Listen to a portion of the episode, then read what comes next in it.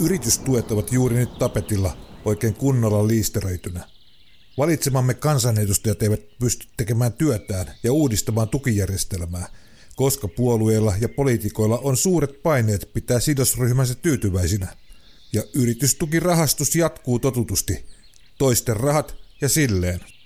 Työllistäminen podcastissani esittelin idean, kuinka uudelleen ajattelemalla yritystuet voidaan parantaa yritysten työllistämisedellytyksiä.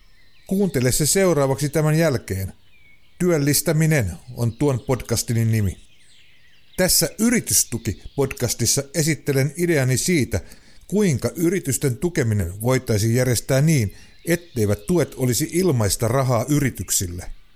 Poistettaisiin lahjaeurot, joilla menestyneet yritykset parantavat tulostaan, ja turhat tuet, joilla muun muassa mahdollistetaan Helsingin ja Tallinnan välillä kulkevien kaljakauppojen toiminta.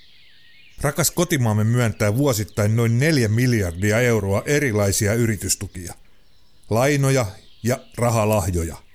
Kauppalehden artikkelin mukaan näistä tukieuroista 3,6 miljardia on hukkaan heitettyä rahaa, tehotonta tukea yrityksille.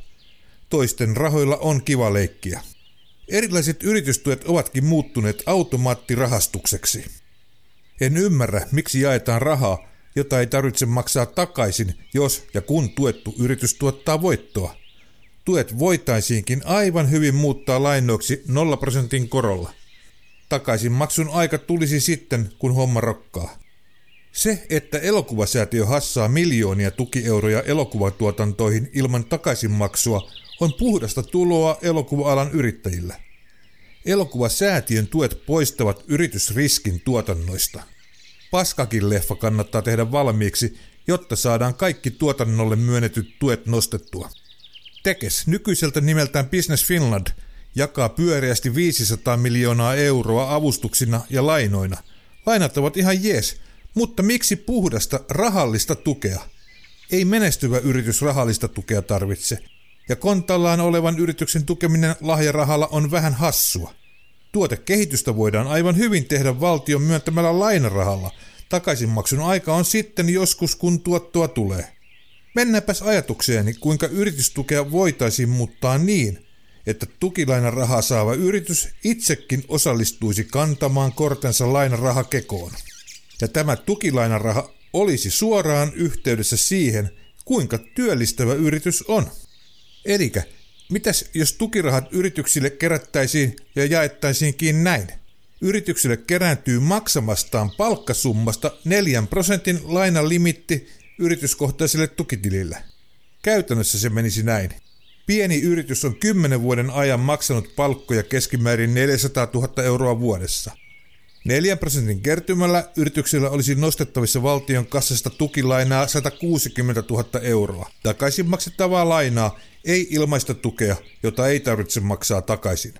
PK-yritys, jonka palkkamenot ovat keskimäärin puolitoista miljoonaa euroa vuodessa, olisi kerryttänyt kymmenessä vuodessa tukilimittiä tililleen 600 000 euroa.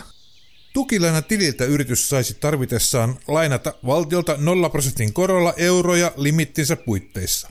Lainaehtona olisi, että yrityksen toiminta on edes jossain määrin elinkelpoista. Tätä tukirahaa ei siis kerättäisi yrityksiltä oikeasti. Yrityksen maksamat palkat muodostaisivat kuvitteellisen summan. Sen saisi oikeasti lainata sen sijaan, että valtio jakaisi yritystukia ilman takaisinmaksuvelvoitetta.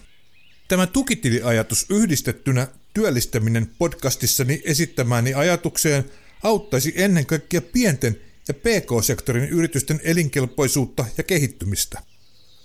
Näin ajattelin tällä kertaa.